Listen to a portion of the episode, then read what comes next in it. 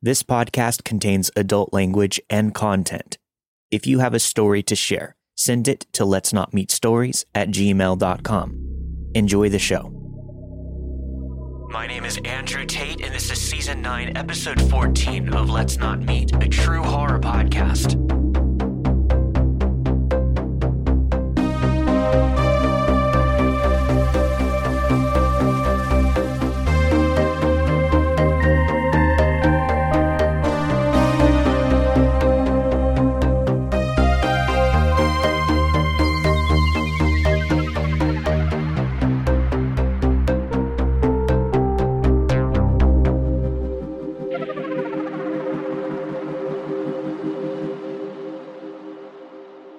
This story happened to me when I was 14. I'm 27 now.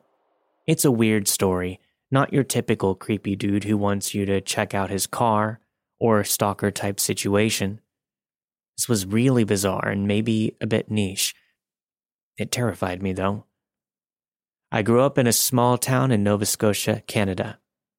In the fall, there are a lot of pumpkin patches, corn mazes, hay rides, and other fall themed activities to do. One of the more popular corn mazes in my community was a haunted corn maze. On the top of this maze aspect, it had things like an old school bus filled with mannequins and people in scary costumes that you had to walk through, and small barns with flickering lights and people dressed up like the girl from the ring. All in all, it was a pretty fun corn maze that gave most of my friends and I a legitimate scare. When I was 14, I went with two of my best friends and one of their boyfriends. My mom dropped us off there, and my friend's dad was going to pick us up later. We met with other friends there and stayed together as a big group in the corn maze. To set the scene, in front of the maze itself was a big open grassy area where people waited to get in or hung around afterwards waiting to get picked up.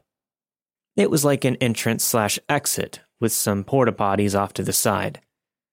In front of this big open grassy area, there was a hill which had a few shops. They were closed. There was also a parking lot.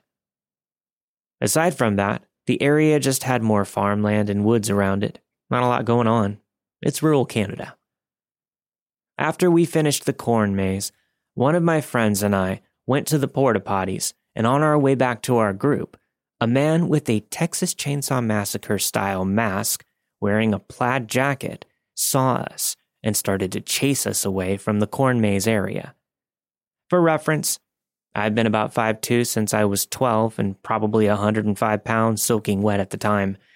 My friend, who I was with, was even shorter, about 5 foot.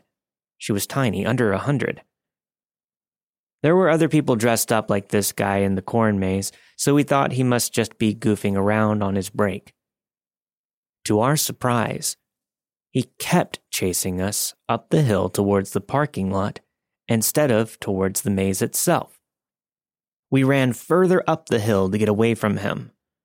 We were a bit out of breath, so we stopped and looked behind us to see if he was still chasing. We ran over and into the parking lot by those shops that I had mentioned earlier. There were a few cars scattered around the parking lot, but it wasn't super full. We hid behind a car and we saw him enter the parking lot area, seemingly looking for us. At this point, I think we were more scared than amused because this was so weird. Why did this man chase us away from the maze? There's no one else here. We decided to get out from behind the car and run to the other side of the parking lot. We hoped he would just go down the hill and back to the maze. He didn't stop. He was still after us. We tried to distance ourselves from him by zigging and zagging between the cars. Every time we looked back, he was still there, right behind us. I was actually scared and wondering who this guy was and why he was chasing us further away from the maze. We ran until the only direction we could go was back down the hill towards the maze. We were still a bit farther away from the maze because we were coming back down the hill from the opposite side of the parking lot. He was still chasing us down that hill, and we came across a brook that was about two meters wide. Not super wide, but not like a tiny creek either. Remember that it's in October in Nova Scotia, so it was not warm out. It was nighttime. The last thing I wanted to do was get in this cold brook. My friend and I both stopped at the edge of the brook and looked back at the man. He was very close behind us. I remember thinking that we might be in real trouble because no one employed by the maze would go this far and chase a bunch of girls to a brook in the middle of the night. This seemed dangerous and wrong. I was frozen and terrified. Luckily, my friend was not frozen with fear, and she grabbed my hand and said something like, Come on, let's go. I could tell she was as scared as I was from her voice, but we did it. We ran into the brook, which unfortunately came all the way up to our waist. We trudged through to the other side without looking back. We ran as fast as we could back to our friends, who were all laughing at us once we approached them. They also couldn't believe that this guy chased us up the hill and into a brook. They thought maybe he was just on a break having fun, like we said. My friend and I, who had been chased, on the other hand, were truly terrified, soaked, and now freezing. We waited for about an hour or so until my friend's dad picked us up, and we didn't see the man again. As I've gotten older, my friend and I reminisced about the situation a few times, and while at the time we were terrified, it didn't sink in until we were older about how insane the whole situation was. I also think about how easy it would be for creeps to dress up as people with scary masks and stand outside of those mazes, as they would probably blend in with those who worked there or the employees that were on their breaks. Who was this guy? Was he even part of the group of people that were working the corn maze? What would have happened if we hadn't crossed that brook? Would he have caught us? I have no idea. I know most people are probably going to think that a grown man would have been able to catch two 14 year old girls easily if he really wanted to hurt us, but I beg to differ. My friend and I were both strong athletes who ran long distance among other sports, so we were both in great shape and dead hill training weekly. I doubt a grown man would be able to catch us, and it's even less likely that they would be able to keep up with us. In retrospect, I'm glad that my friend and I could run so quickly for long distances, and I'm definitely glad that we jumped into that brook. So, if you're going to a corn maze this year, be careful. And to the scary Texas Chainsaw Massacre guy, let's not meet again.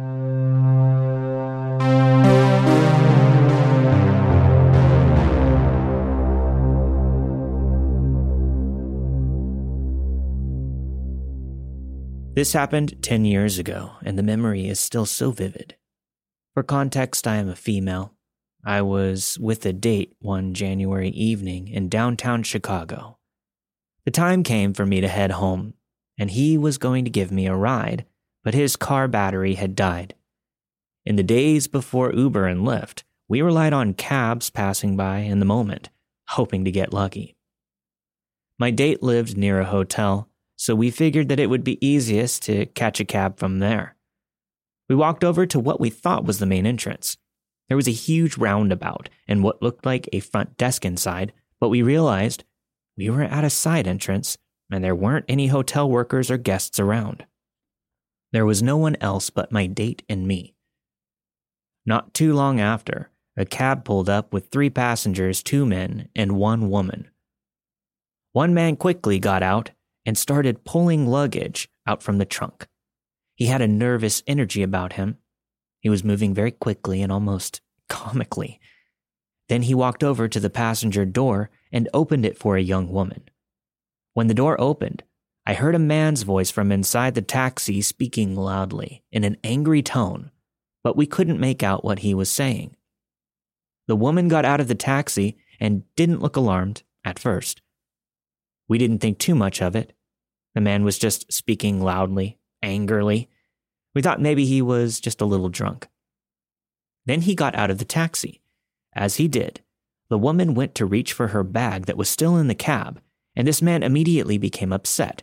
He grabbed her by the face and slammed her against the cab, yelling, Did I fucking tell you to touch that? Bitch, did I tell you to fucking touch that? My eyes widened. My heart was racing. I think I even twitched in reaction. What were we witnessing? How is something like this happening in front of our eyes? The first man with the luggage didn't even react. He reached around them, grabbed the bag, then packed himself up like a pack mule and headed towards the hotel doors with all the luggage. I looked at my date and his eyes were wide. The disbelief of what we had just witnessed turned us into ice sculptures filled with fear, guilt, and sadness. I squeezed his hand tight. We were frozen in the cold air, suspended in time by the iciness of this man's intimidation. I couldn't even speak if I wanted to, as this man continued to hold this woman by her face against the taxi. My mind was suspended in this moment of limbo. What should we do? Should we do anything? Can we do anything? It just felt so wrong to stand there and watch, but we were completely alone. No one else was around, and the side entrance area of the hotel was completely empty. This poor excuse of a man was obviously very comfortable with violence, so it felt like anything we could do or say wouldn't really matter. He shoved her away from the taxi, almost causing her to fall to the ground. He yelled at her to get into the fucking hotel while slamming the door of the cab. He didn't care that there were people there witnessing this, and that was the sad part. He knew he could get away with it. They walked by us, and I averted my eyes, too scared to look at his face and too ashamed to look at hers. My date ushered me into the cab quickly as we watched the trio walk into the hotel. The cab ride home was a long and silent ride. The cab driver commented on the scene and mentioned how appalled he was by what he had just seen. But all of us did nothing about it. I prayed that the woman would be safe. I wished it into the universe. I hope she's safe out there somewhere. But to that piece of shit man, I hope no one ever meets you again.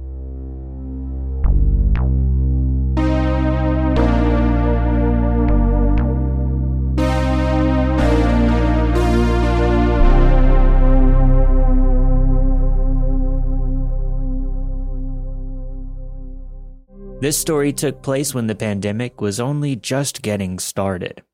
I had bought my first house. I'm in my 30s. I'm a mom, and I'd been single for a couple of years. I was using various popular dating apps to meet people at the time. I met Vincent in an online dating app in May of 2020 and in person in July of 2020. The reason for the delay in meeting him was the pandemic we chatted pretty regularly on the phone and built a pretty good rapport. We decided for our first meeting to have a quick coffee date during my lunch hour at a local park. The park was actually pretty busy that day, even though it was sweltering hot. It was during the summer in Minnesota. When I arrived, I noticed that he was already there waiting for me, so I walked up to him and we went along on our date. As the date progressed, I realized that I needed to get back to work. We were walking back to my car, and I realized that Vincent did not arrive in his own vehicle. I asked him where his car was, and he said that he walked there. For him, this would have been about a five and a half mile walk, give or take, from where he lived in the city. He walked in 100 degree heat, wearing jeans, a long sleeve shirt, and a jean jacket. It just seemed odd to me but like most of these stories, I ignored it. I offered to drive him back close to his apartment without knowing the exact neighborhood that he lived in. He asked if I could drive him to Walmart instead. I obliged, and when we got there, I needed to use the restroom. I decided to walk into the store with him and said, Hey, it was really nice to meet you. I have to use the restroom, then I've got to get back to work, but I will definitely call you later and we can set up another date. I went to give him a hug goodbye. I had no intention of going out with him again, but I was going to call him and let him know. I wasn't going to just ghost him. I came out of the restroom, and he was still standing there waiting for me. This made me very uneasy, so I asked him if he was okay, and he said that he was fine. Now, I was kind of annoyed at this point and said, All right, well, I really do need to get home and go back to work, so I'll call you later. I started to leave. I went back home and I got back to work. When I finished my work, I looked at my phone and saw that Vincent had texted me multiple times. I was becoming increasingly annoyed by him. I went down to my garage to have a smoke and I opened my car door to get my cigarettes. I noticed an extremely strong weed smell. Now, I realized that he left his jean jacket in the back seat of my car. I was mad. He did this on purpose. I just knew that he did. I felt it in my gut. I texted him about his jacket. I didn't appreciate the message that he sent me while I was working, and I didn't appreciate him leaving his jacket with weed to stink up my car. He told me that he was sorry and that I could just throw it out since he didn't mean to upset me.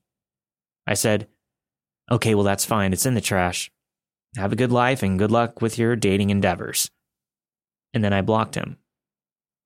Fast forward to December 2020. I was about a month into dating somebody else.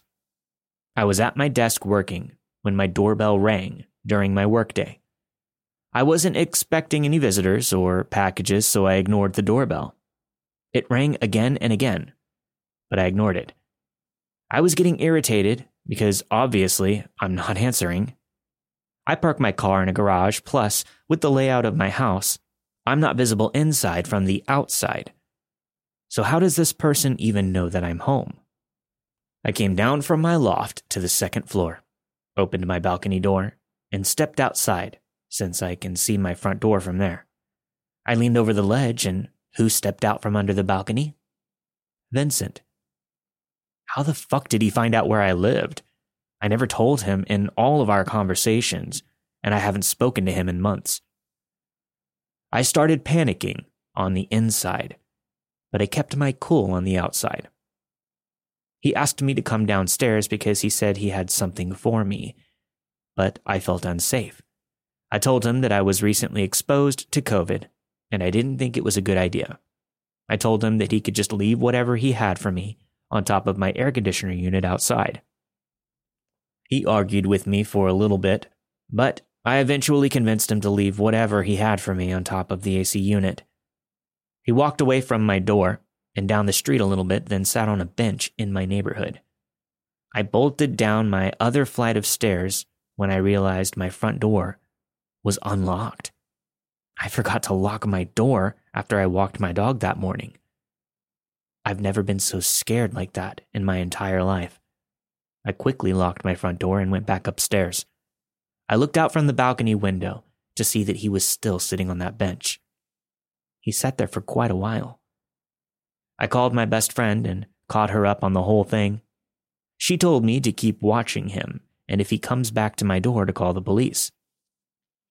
He ended up coming back to the door, and he kept knocking and knocking and ringing the doorbell incessantly. I called 911 and finally got through to somebody at dispatch who said that they were sending an officer to my house. It took an officer 25 minutes to arrive, despite me telling the dispatcher that I knew Vincent carried a firearm, and I told the story this far. I invited the officer into my house and caught him up on the entire thing. He sent his partner to try and find Vincent. The officer told me that on the AC unit outside were some toys for my son and a ring. The officer's partner caught up to Vincent a couple of blocks away at a gas station near my house. So the officer left my house to go and talk with his partner and Vincent. The officer came back a while later and told me that Vincent said we had slept together and dated and all of these other untrue statements.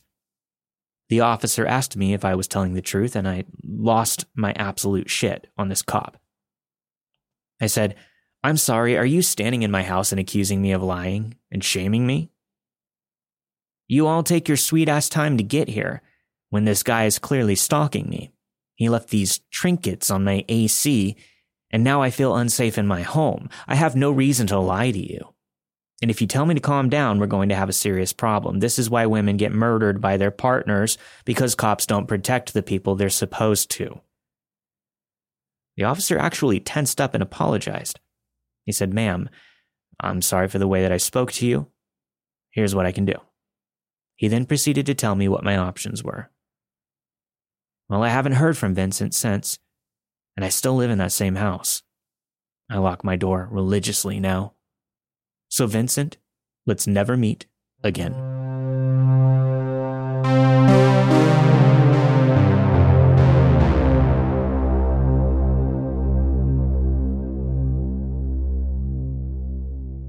Usually I wouldn't write in, but I listen to your podcasts a lot at work.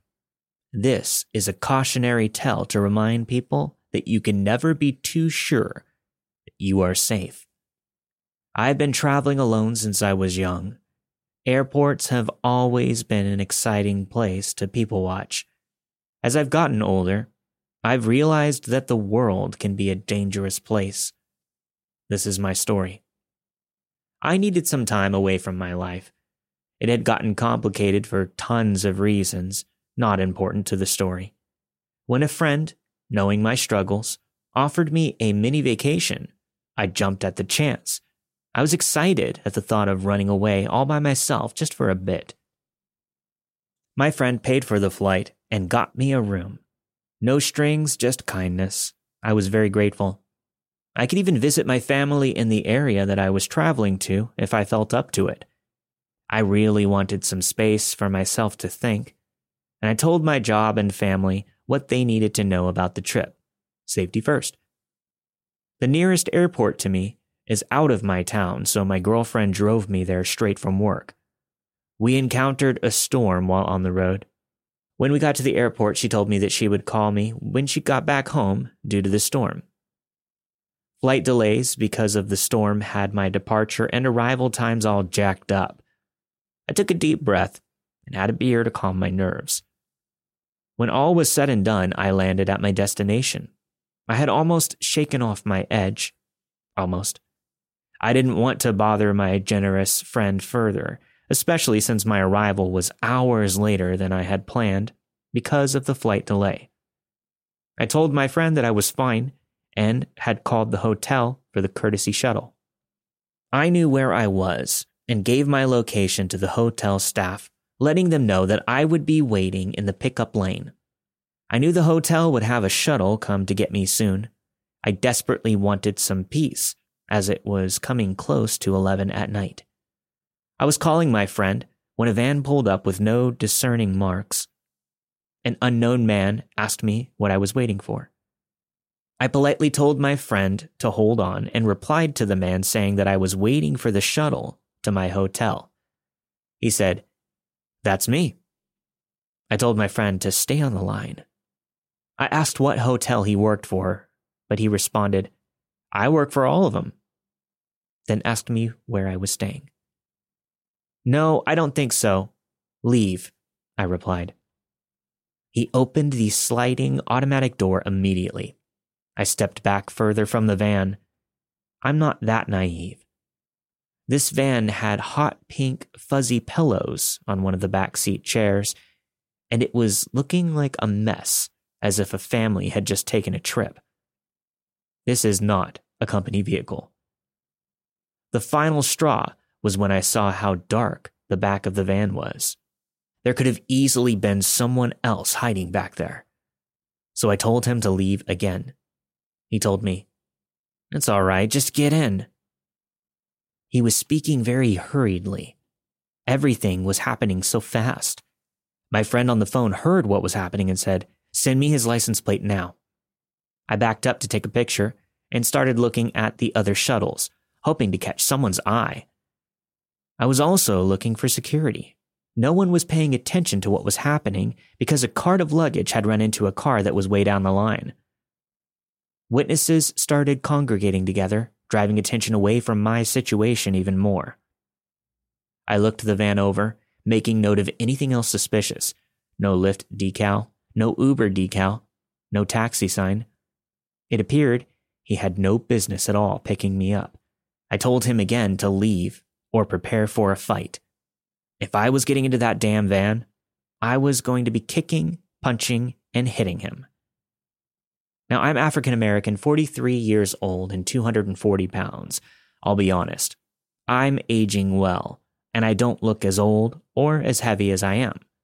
This man probably thought that I was a curvy single female and none the wiser. Little did he know, I'm not normal prey.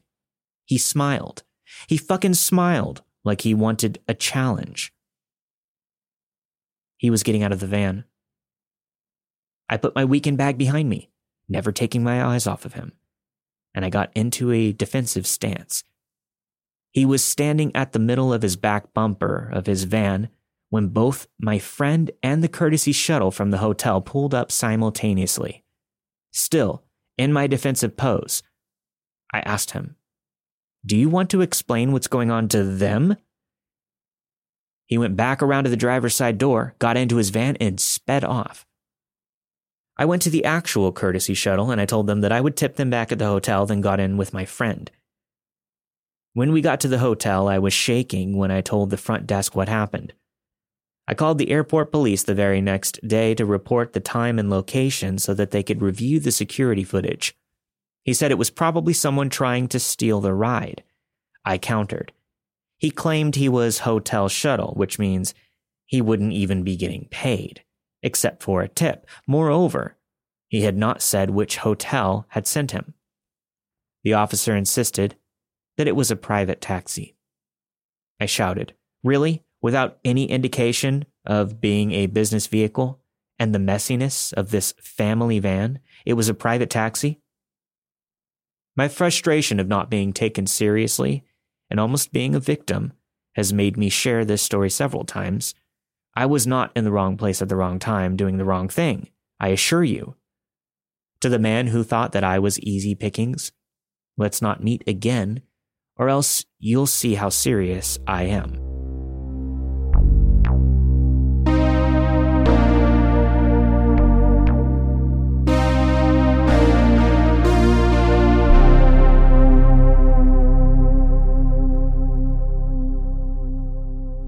This story happened when I was around five or six, so pardon the gaps in my information. My mom sent me to day camp, and we were on a field trip. It was one of the most exciting ones of my life at this point because we were going to a skating rink that also had laser tag. There was also this little arcade near the laser tag arena. Now, this is going to be important for later. My day camp friends and I got a bunch of tokens from our counselors, and we went on our way. We spent about two hours playing in the arcade, skating, and doing all of the things that young kids do at a place like that. My group of friends and I had enough ADHD amongst us to not allow us as a group to do the same activity for any longer than 10 minutes. We were a bit all over the place. After bursts of skating, running around the arcade, and being the chaotic little kids that we were, we were finally ready for some laser tag. Our whole day camp gears up and goes to the laser tag arena. About 15 minutes in, we were having the time of our lives shooting each other, but there was this other camp with their counselors also playing along with us. My friend and I, who had teamed up, started feeling eyes on us, so we stayed very close together. We didn't think anything of it because we thought it was just probably some other kids. All of a sudden, this old man approaches us. He says, Your dad sent me. Now, even though I was only five or six, I was the mom friend, so I immediately said, No, get away from us. Then I proceeded to run off with my friend. We eventually left the laser tag arena and our team won, which was always a good score. I wish that was the last I had ever seen of that old man. But we had about another hour and a half left over after the game before we had to return back to our respective day camp.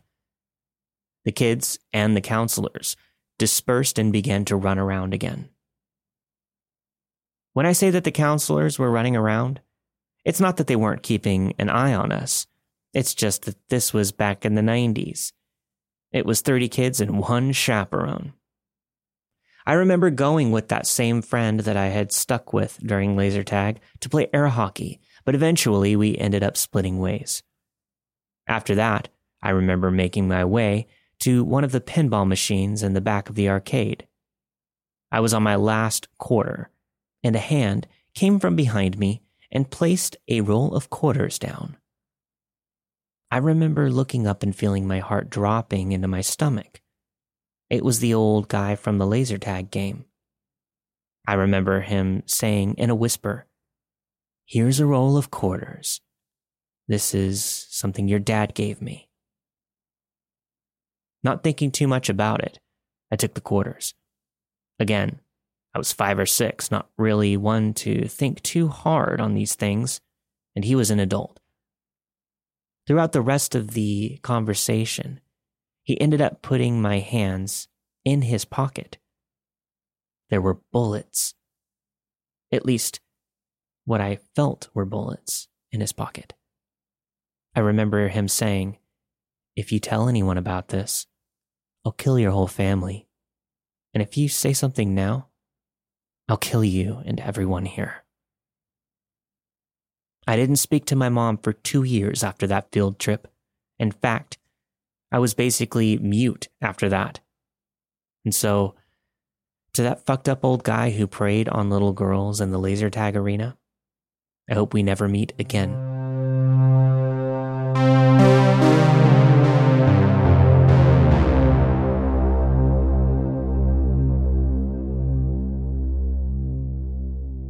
I've listened to this podcast for quite a while now, and I've been trying to figure out if I had a story of my own to share. This incident came to mind, so here goes. For a little background, I've lived my whole life in Finland, where the law about firearms has always been pretty strict. In fact, I've never really seen a hunting rifle up close. I was a child at the time, maybe around five years old. My parents, uncle, eight year old sister, and I had all been visiting our grandparents during Father's Day, which happens in November in Finland. We were dropping my uncle off at his place. He needed to buy something from a nearby kiosk, so we parked in the tiny mall parking lot and stayed in the car while he went inside. It was just me, my sister, and our mom in the car at this point. It was also pitch dark outside, as it was late in the evening in November. My uncle took his sweet time in the kiosk, and at some point my mom asked my sister to go fetch him so that we could get going. She went inside, and now it was just me and my mom in the car. A couple more minutes passed, and we didn't see my uncle or sister anywhere. Then, as if out of nowhere, a man was standing right in front of our car. I remember he looked rough and had this wild look in his eyes. But what truly terrified me was that he was carrying this huge shotgun in his hands. He was staring us down. I remember my mom quietly saying, Don't look that man in the eyes. I could sense that we were in danger, but just couldn't take my eyes off of him. The moment couldn't have lasted very long, but it felt like a lifetime. And then, just as suddenly as he had appeared, he left and walked off into the darkness. I was shaken by that incident, but I can't even begin to imagine the horror that my mom must have gone through. She, of course, realized that my sister and uncle could have come out of that kiosk at any moment, not aware that there was a man with a gun outside. My mom later told me that she had been ready to leap out of that car and punch the living daylights out of that man. Luckily, someone outside had noticed the gun. They ran inside the kiosk and informed the people there about the situation and they called the police. Naturally, my uncle and sister didn't leave the kiosk until it was safe again. Nobody was hurt in this situation, but it could have ended much worse. Who was that man with the gun looking for on that dark November night? Whoever it was, I certainly hope that they're safe and far away from that guy. So, to the man with the shotgun and those wild eyes, let's not meet again.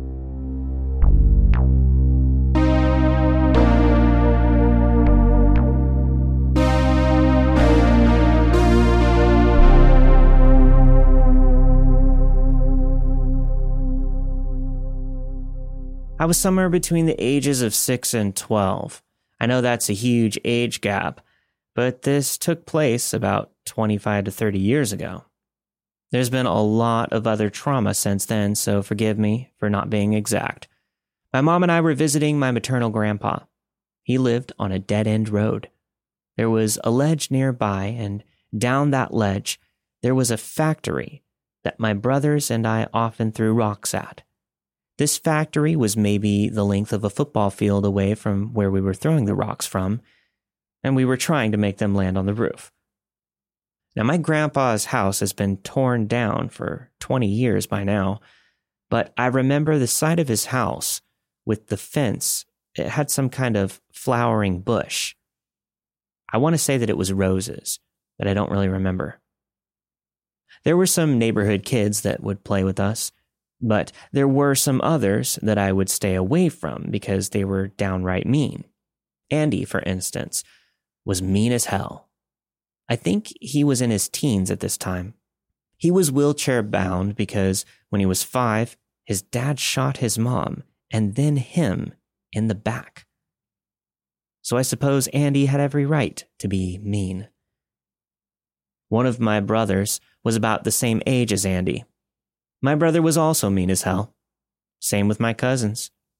My brother and one of my cousins once teamed up and gave me second degree burns on my stomach so you can imagine at my age at that time, I didn't really think teenagers could ever be nice. Imagine my surprise when I met this beautiful young woman, somewhere between the ages of 16 and 20, in my grandpa's neighborhood. She wasn't just talking to me like a human being, she was also being very nice. I loved her immediately. She and I started walking with a group of other people. I looked over at her and she was smiling. I remember thinking, that's good. She's happy. For the first time in my life, I felt worthy of being someone's friend.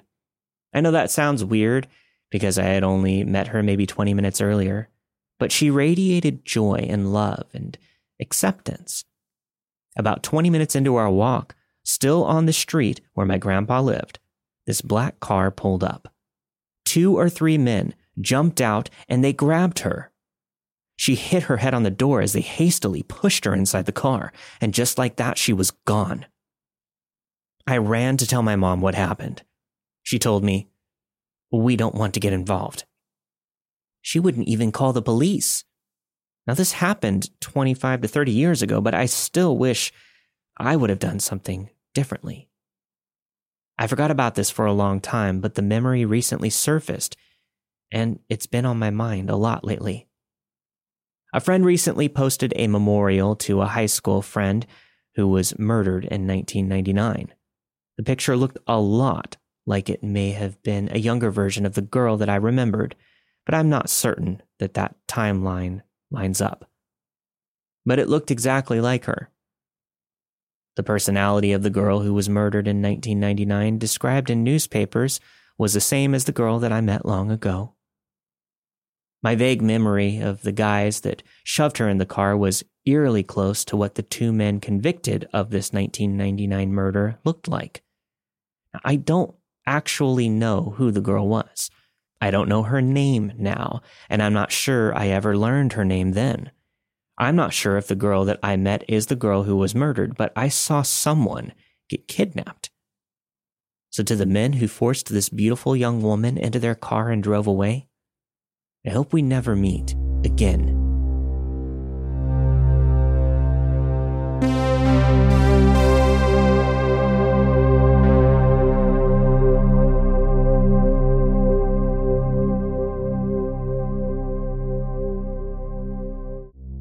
I've been listening to this podcast for a while now. You know, you never think that anything like these stories will ever happen to you until they do. This happened back in April. I was 19, going to be turning 20 early that month, and my friend had been trying her hardest to convince me to go to the club with her and a few of her friends to celebrate. She was going to bring the guy that she had been seeing and our other two friends, who were a couple. That meant that I was going to be the only one without a partner, and seeing as I had just gotten out of a relationship a month prior, I really didn't want to go. I ended up downloading a dating app, and my bio stated that I wasn't looking for a relationship or a hookup. I simply wanted someone who could go out and dance with me. I ended up getting in touch with a guy named Tommy. Tommy was really tall and skinny, and he seemed all right, so we made plans for him to join me and my friends at the club that weekend. He lived in Dallas, which was about two hours away from where I lived at the time. I didn't think having a complete stranger drive two hours to come and see me was anything out of the ordinary.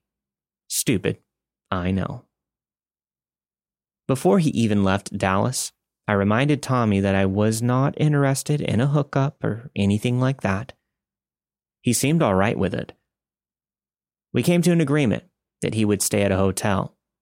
It took a while to convince him, though, as he was trying to convince me that he should stay at my place. I sent him a link to a hotel where he could book a room, and he immediately became a bit standoffish.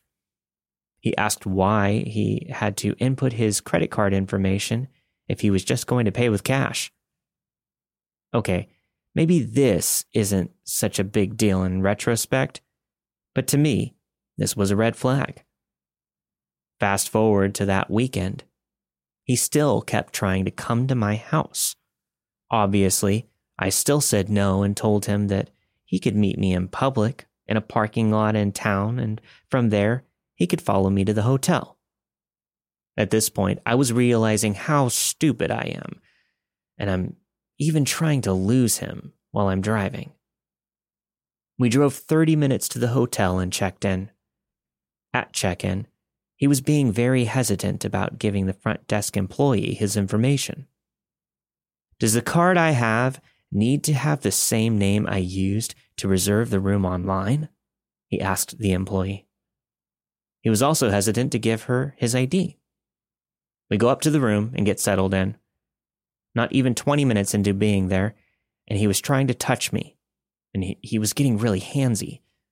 I suggested that we go get something to eat and then we could come back to get ready to go out later.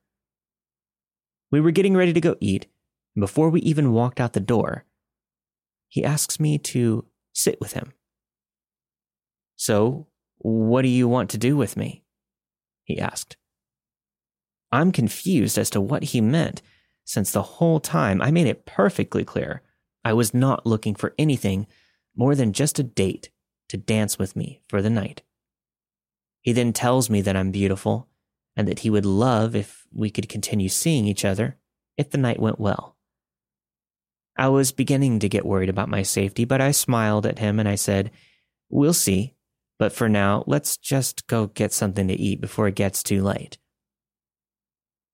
Dinner was awkward to say the least, as he continued to ask me if I was seeing anyone or talking to other people.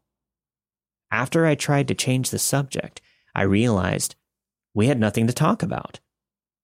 All throughout the meal, he was acting peculiar, like he had never been out in public before. We got back to the room and I started to get ready to go out while he was watching something on TV. He kept coming into the bathroom periodically while I was trying to do my hair and makeup. He kept hugging me from behind and kissing my neck. For reference, I'm 5'2, 140 pounds. This man is probably a whole foot taller than me, and while he was skinny, I could tell that he would be stronger than me. By this point, I'm pretty nervous.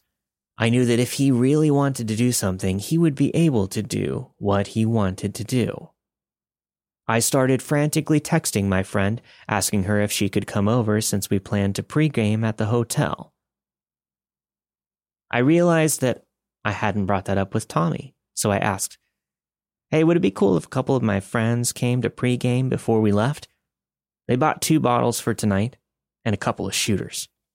He gave me this look, then smiled uncomfortably. That's fine, but are we going to be alone later tonight? He asked. I told you that we would be spending the night with my friends. I never told you that we would be here alone tonight, I replied. They can't come into our room then, I don't want to pay for any damages to the room. He said this as he turned away from me. We finished up getting ready, and alarm bells are now going off in my head. I'm still texting my friend, and she said that she would call me and pretend that there was an emergency so I could get the fuck out of there. I finished getting ready, and as I came out of the bathroom, I saw him looking at my driver's license and going through my wallet.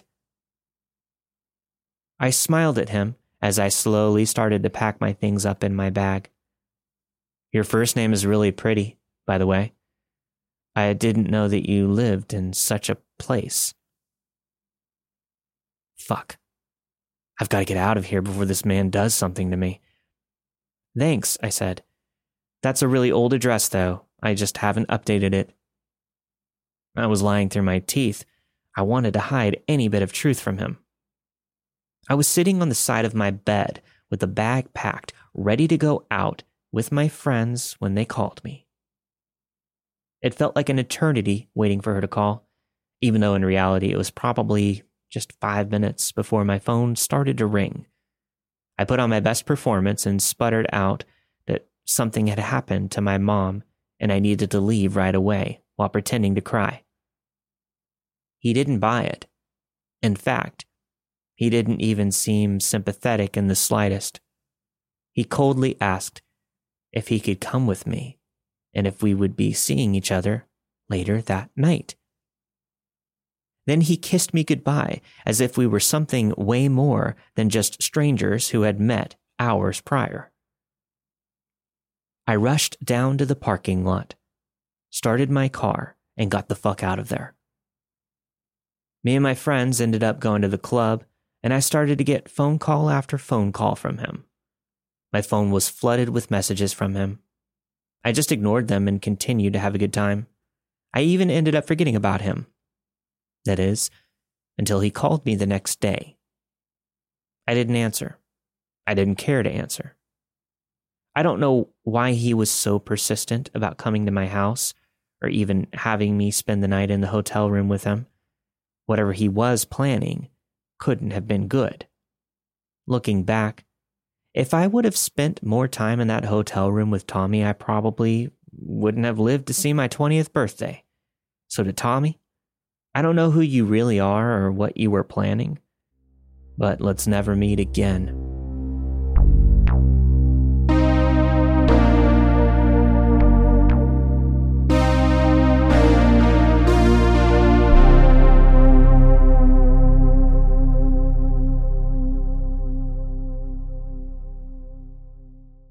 If you're a patron, don't forget to stick around after the music for your extended ad free version of this week's episode. And if you'd like to get access to all of that bonus content in hours more, head over to patreon.com forward slash let's not meet podcast to sign up and support the show today. This week you have heard Texas Chainsaw Massacre Guy by Leah, He Grabbed Her by the Face by Olivia, Lock Your Doors by Lindsay, Unusual Victim by Amy.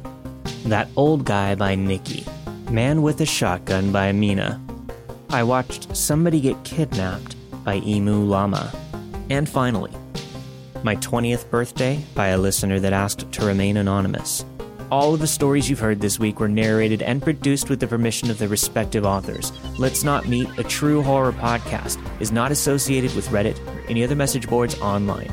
As always, if you have a story to share, send it to let's not meet stories at gmail.com and we'll take a look at it. And don't forget to check out all of the new episodes of my other podcasts, Odd Trails, the True Paranormal Podcast, as well as the Old Time Radiocast at crypticcountypodcasts.com or wherever you get your podcasts. We'll see y'all next week. Stay safe.